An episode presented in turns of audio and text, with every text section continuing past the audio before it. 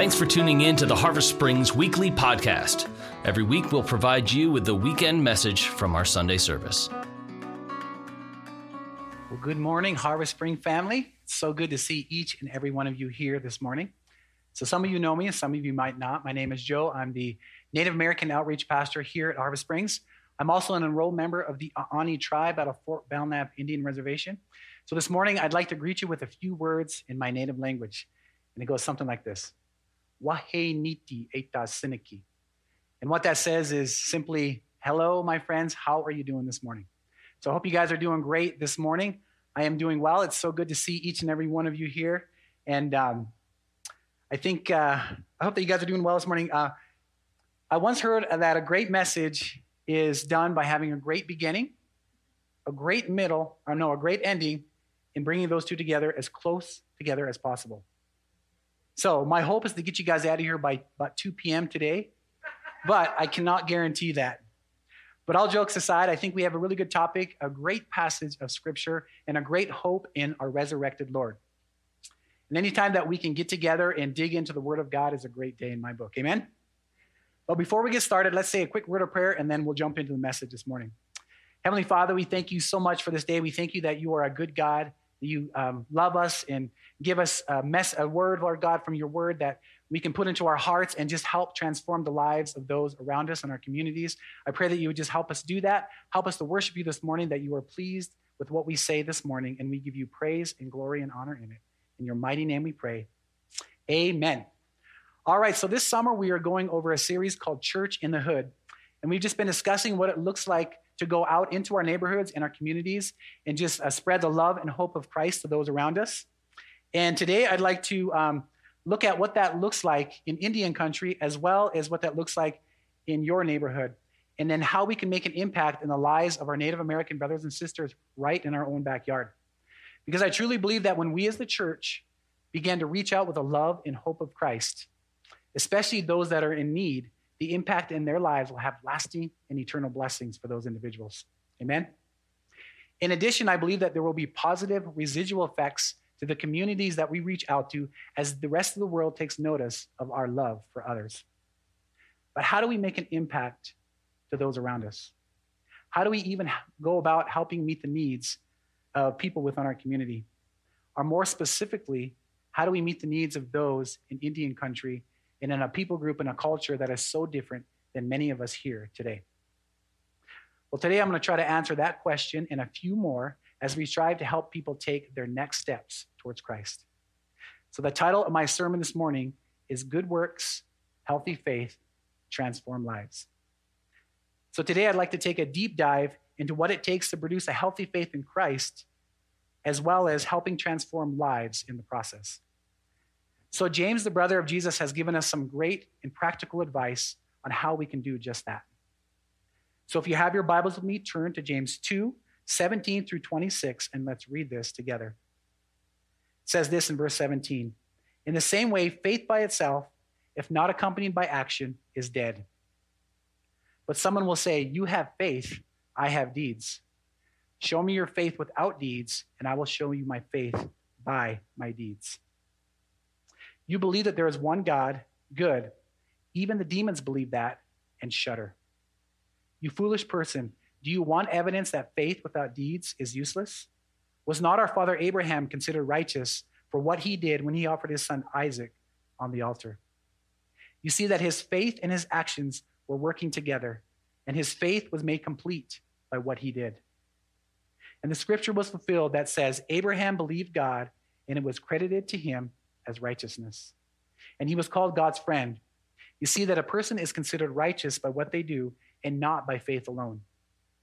In the same way, was not even Rahab, the prostitute, considered righteous for what she did when she gave lodging to the spies and sent them off in a different direction. And here's the key verse in this whole passage, and it's verse 26, and it says this As the body without the spirit is dead, so faith without deeds is dead. Now let's turn our Bibles to 1 John 3 16 through 18, and let's read that together. Verse 16 says, This is how we know what love is. Jesus Christ laid down his life for us. We ought to lay down our lives for our brothers and sisters. If anyone has material possessions and sees a brother or sister in need, but has no pity on them, how can the love of God be in that person? Dear children, let us not love in words or in speech, but with actions and in truth.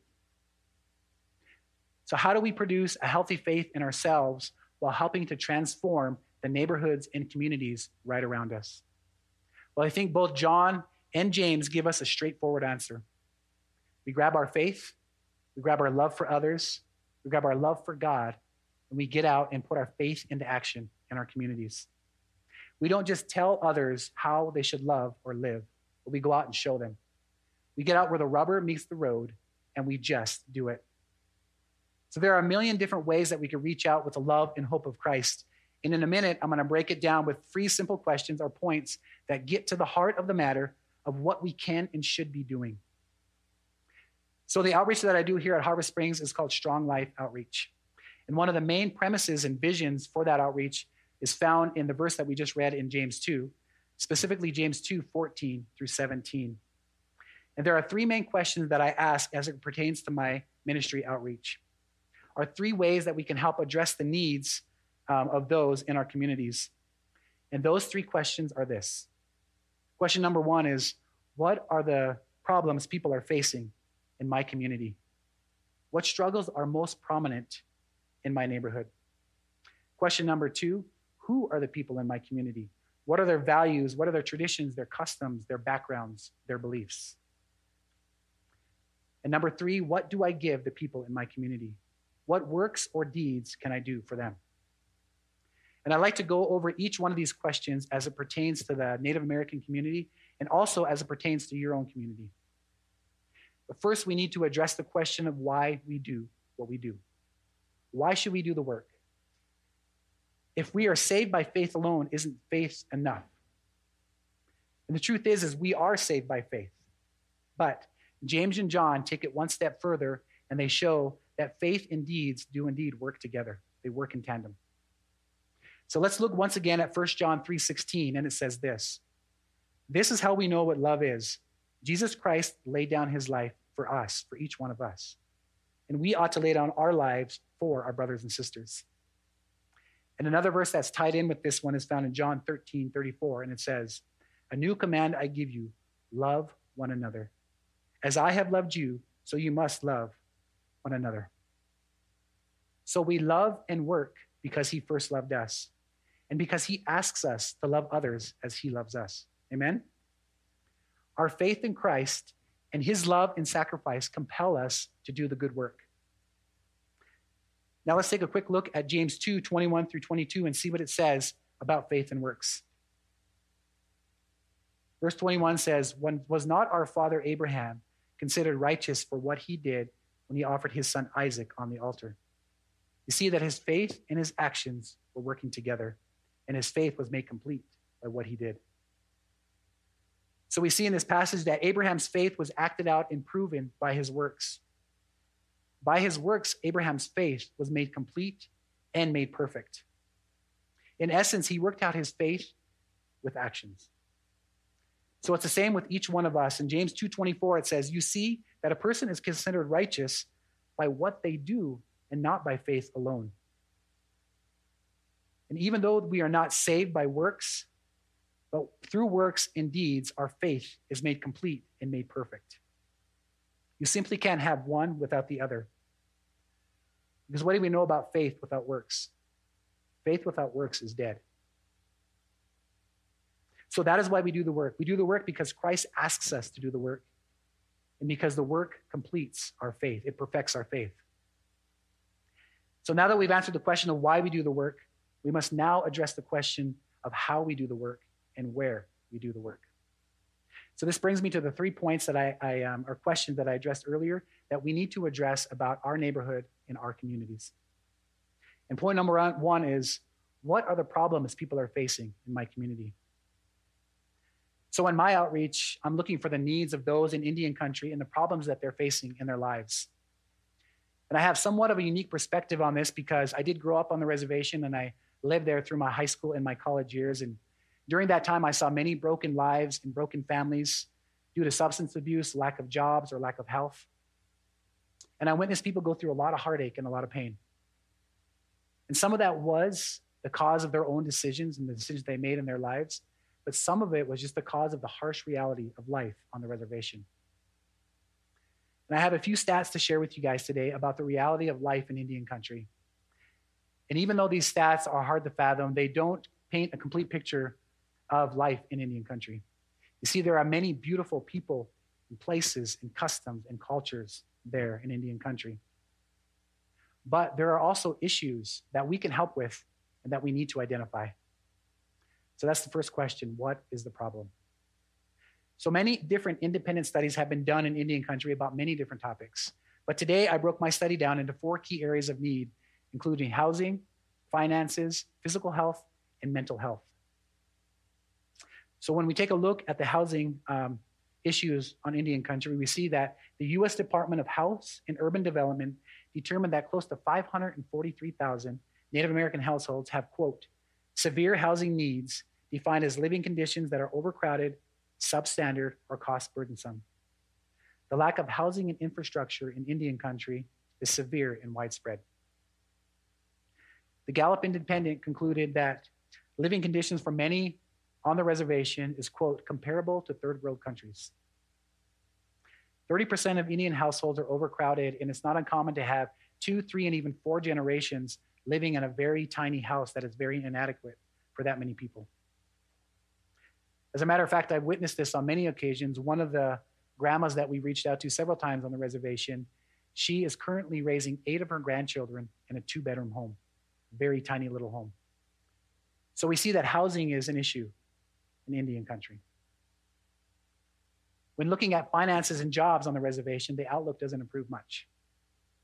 The scarcity of jobs and lack of economic opportunity has created a situation where an average of 5.5 out of 10 individuals on the reservation are unemployed.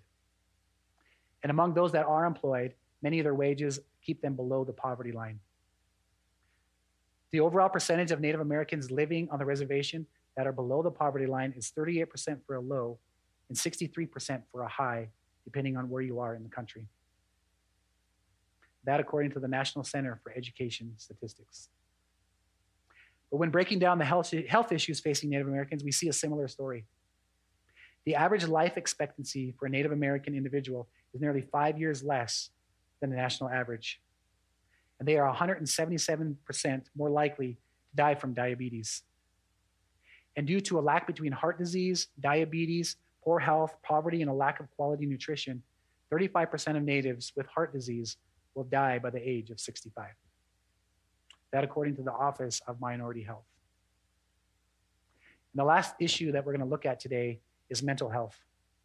When looking at the mental health um, issues in Indian country, we see that Native and Indigenous people in America report ex- uh, experiencing serious psychological distress that is two and a half times more than the general population. But the prevailing mental health issue on the reservation is suicide. There's a high rate of suicide on the reservation, and when looking at the stats, we see that suicide is the second leading cause of death among Native youth ages 10 to 24. And the Native suicide rate is 2.5 times higher than the national average, making this the highest rate among all ethnic and racial groups in this country. That, according to the National Indian Council on Aging. So these are the foremost issues facing Indian country today. And they are many, and they can be overwhelming. But what do we know about our God? Well, I think Luke 137 sums it up very well when it says this. For nothing will be impossible with God. Amen? So you can't do the work without God. And when you do the work with God, when you do it in His power and in His strength, anything is possible. So as you look around at your own neighborhoods, your own communities, you can begin to do your own research and find out what the greatest needs are of the people that are right around you. What are your friends and neighbors and coworkers and family members going through right now that you can help with? Real quick, I'd like to relay a story about a young Native American gal. Um, she lives at Fort Peck, and um, her name is Winter, and I know her. She's been to my house a couple times. Wonderful young lady, and this, this happened about three or four years ago, and at the time she was probably eight or nine years old. And she has two other bro- older brothers, and they weren't much older. They were maybe 10 and 11 years old. And every one of them have a different father. And um, their mother that was raising them is heavily into drugs and on meth really bad. And one day she told her kids to lock themselves in their room or in their, um, their house, and she was going to go on a short little trip. And the problem with that was they had no electricity and their plumbing was spotty at best. And they had very little food in the house. Most of it went to drugs. And um, one day turned into two, two days turned into three, three into four, and about a week later, the kids were still there all alone, scared. And the problem was during that time, their plumbing did go out, and they started to have to go to the bathroom just wherever they could because they were scared to go out and they were just very frightened.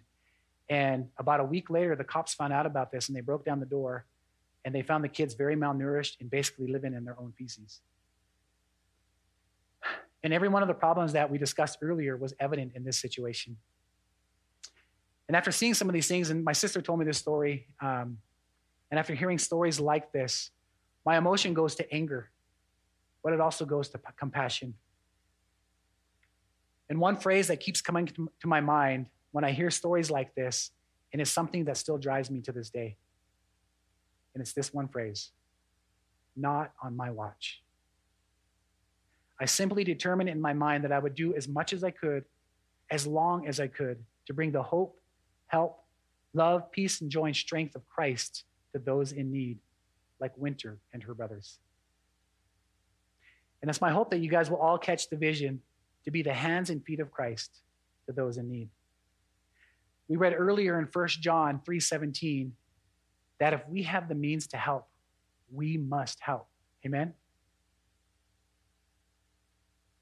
All right, so we've defined the problem, and now we find out who the people are in our communities. So, who are the people in my community?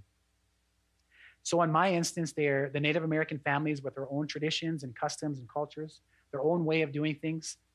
For instance, um, the honoring of elders, the honoring of traditions, and a strong sense of community are very important to those in Indian country. So, when I think of ways to reach out and do the work, I need to be aware of what's most important to them so that I could be most effective in helping them be successful in their lives, both spiritually and physically. And really, the most effective way that we do this is to simply be a friend, to be available, to go where they are, to listen, and to lend a helping hand. So think about the people in your own communities. What drives them? What interests them? Are there traditions and customs that they follow? Look around and find these things out and then think of ways to impact their lives within that framework. And as I said before, how do you really get to know the people around you? Well, you talk to them, right? You reach out to them, you say hi, you befriend them. A simple wave across the street or a knock on the door, handing cookies to your neighbors will go a long way in establishing long lasting relationships with those around you. So, one last question that we need to address today is this What do I give my community? What will work best, what will be the most effective for the kingdom of God. And it's not a question of if I should give or should I give. It's a question of what do I give? Because each and every one of us have something to give.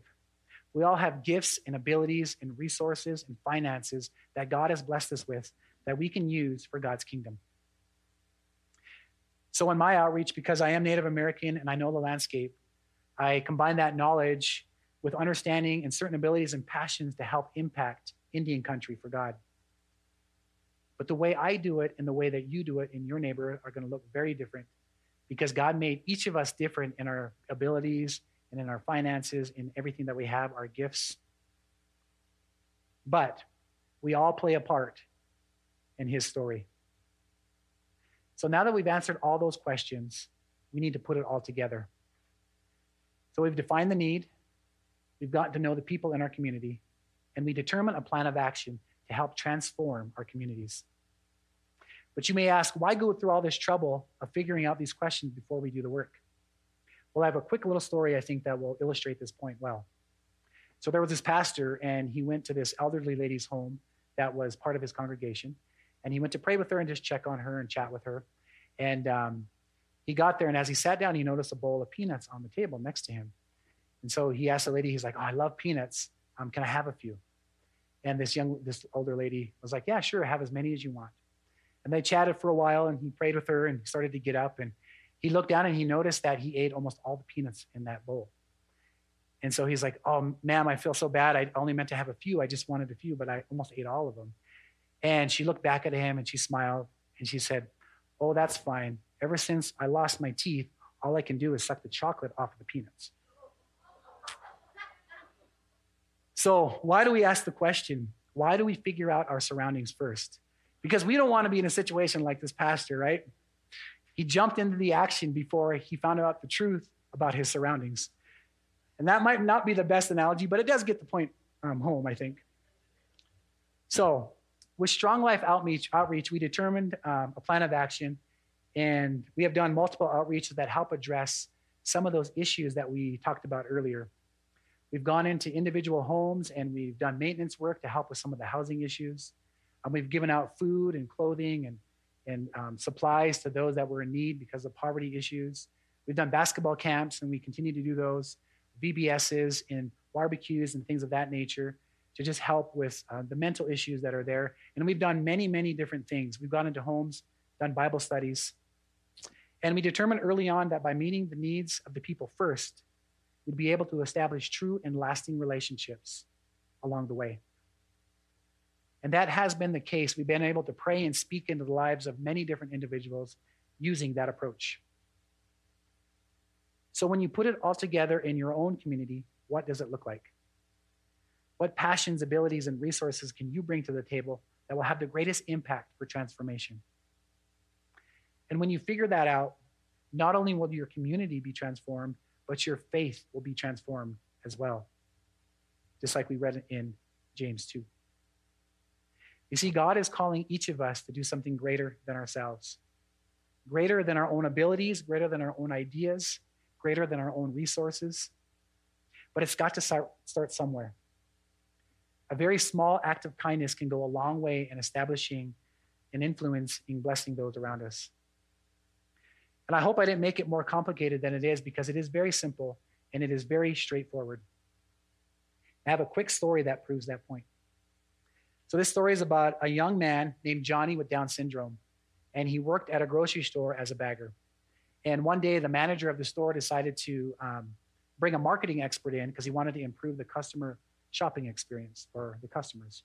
And one of the things that this uh, marketing expert said was try to make um, the shopping experience memorable for those that come in. So Johnny thought about this and he went home that night and he's like, you know what? I don't have any special ability.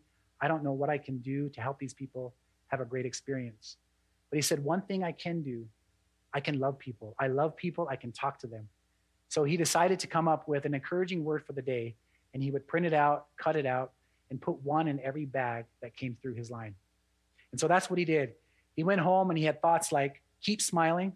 You are loved. You are amazing. I believe in you. You're braver than you think. You're smarter than you know. And he would, as customers would come through line, he'd put one of these in the bag and he would also smile and speak that into their life. And after a week or two of doing this, the manager came down one day and he noticed that this lo- the, the line where Johnny was bagging was way past the frozen food aisle. And so he's like, man, I got to get more checkers up here. And so he calls and calls up a bunch of checkers. And then he goes back to the line and he says, you guys can jump on these other, these other lines. And every one of them said, nope. We want to hear Johnny give us the encouraging word for the day. And before they knew it, other departments were doing similar things. The flower department started giving away flowers, stems that were broken or flowers that were kind of not perfect, and giving those away to people. The bakery was giving out cookies for those that would come into the store. And the customers that came in were filled with joy simply because a young man with Down syndrome decided to make a difference in someone else's life. And he did it from the depths of his heart. And we know that great deeds come from the heart, and great deeds come from a heart filled with God's love, compassion, and hope. It doesn't take much to make a difference in someone's life. And once you show kindness to one person, it might just jump to another person and another person and another person. And guess what happens? You have community transformation, just like at this grocery store. In a similar way, we can create a ripple effect of transformation if we allow God to use us as his vessel. One small act of kindness in service can turn into a lasting legacy of love and faith for those around us. When we allow God to operate in our lives, amazing things can happen because God sees what kind of impact that your faith in action will produce. So, are you guys ready to receive the call to be the example of Christ's love, hope, and help to those in need? Are you ready to put your faith in action today? As we said earlier, we all have something to give. We all have a gift, a love, a prayer, a passion, an ability that is just waiting to burst out and bless the socks off of those around us. And some of us have been holding that gift in, maybe out of fear or maybe out of doubt that we have nothing to offer, just like Johnny in our story. But God wants us to do something greater than we could ever imagine in our lives. And when we let that fire out, there's no telling where that can lead you and where that can lead your community. You see, we have the great honor to partner with Christ on this grand journey of loving our neighbor as ourselves. And when we do that, when we open up that gift that is inside of us, our world will be transformed. I'm going to call the worship team back out here. They're going to play one last song. And my mom is actually going to also come out, and she's going to be wearing um, tra- traditional native buckskin dress, and she's going to be sign language, doing sign language to this last song. And you guys will be blessed by that. But I have a challenge for each and every one of you today, and it's this. So many of you guys jumped on a Serve Day team a couple weeks ago. And it was an amazing time of community transformation and blessing our community and blessing one another. And if you weren't on a team, you can still jump on one, or I'd encourage you guys to create your own team. But I want you guys to keep that going. I don't want it to be just a one time event one Sunday morning. Keep serving, keep getting together with your teams. You guys could do a weekly or a monthly or a quarterly serve day project, but keep doing the work. I heard a story of a guy a couple weeks ago. He was on one of the serve day teams and they didn't quite finish their project that, that Sunday. And so he jumped up the next day and he went back and finished. And I think that's just awesome. You see, the work is never done until Christ calls us home. We have an exciting opportunity to take part in a plan that is so universal, so grand, and so amazing. And we get to live that out before Christ and before others. What an honor and a privilege Christ has given us to be able to be a part of the grandest journey, the most outstanding story that each of us will get to participate in. And I don't care how big of a budget Hollywood films have. And I love movies. One of my favorite movies is Lord of the Rings. And I think it's so epic and grand in its scope. But even that story pales in comparison to the epic journey and plan that each one of us get to be on one that has global reach, universal impact, and eternal outcomes. So don't let this opportunity blow past you in this life. As long as you guys have breath in your lungs and your heart is beating hard, you are a part of God's plan and His story. So, my challenge to you is this write your own epic story of community transformation and impact. A story that lasts beyond the ending credits and on into eternity. Leave a lasting legacy of love in your neighborhood, your community, your life, and your faith will never be the same. So I'd like to end with a quick poem written by Mother Teresa titled Anyway. And it says this People are often unreasonable, illogical, and self centered. Forgive them anyway. If you are kind, people may accuse you of selfish, ulterior motives. Be kind anyway. If you are successful, you will win some false friends and some true enemies. Succeed anyway. If you are honest and frank, people may cheat you. Be honest and frank anyway. What you spend years building, someone could destroy overnight. Build anyway. If you find serenity and happiness, they may be jealous. Be happy anyway. The good you do today, people will often forget tomorrow. But do good anyway. Give the world the best that you have and it may never be enough. Give the world the best that you've got anyway. You see, in the final analysis, it is between you and your God. It was never between them and you anyway. Good works, healthy faith transform lives. Let's pray. Heavenly Father, we thank you so much for your word. We thank you for giving us an example of how we can transform not, on, not only our own life and our own faith, but we can transform our communities around us.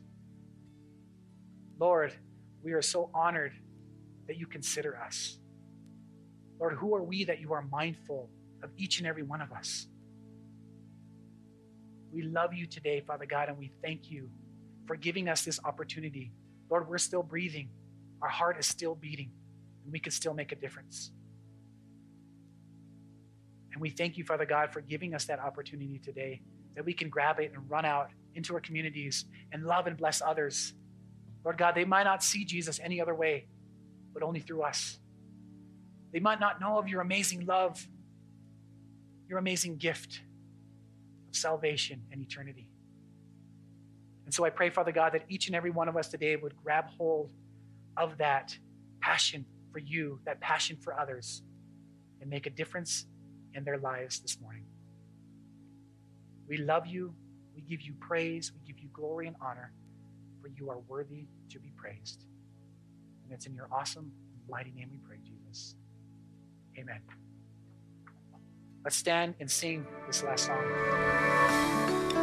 Thanks so much for listening to the Harvest Springs podcast. Our hope is that you hear the truth of God's word and that you are encouraged and challenged by it. If you would like to take your faith journey to the next level, check out the Getting Started plan on our mobile app or our website, harvestsprings.com. The Getting Started plan is a seven day, video based teaching that will help you start your relationship with Jesus off in the right direction. And if there's anything that we can do to help, just fill out a connection card on our website or on the mobile app.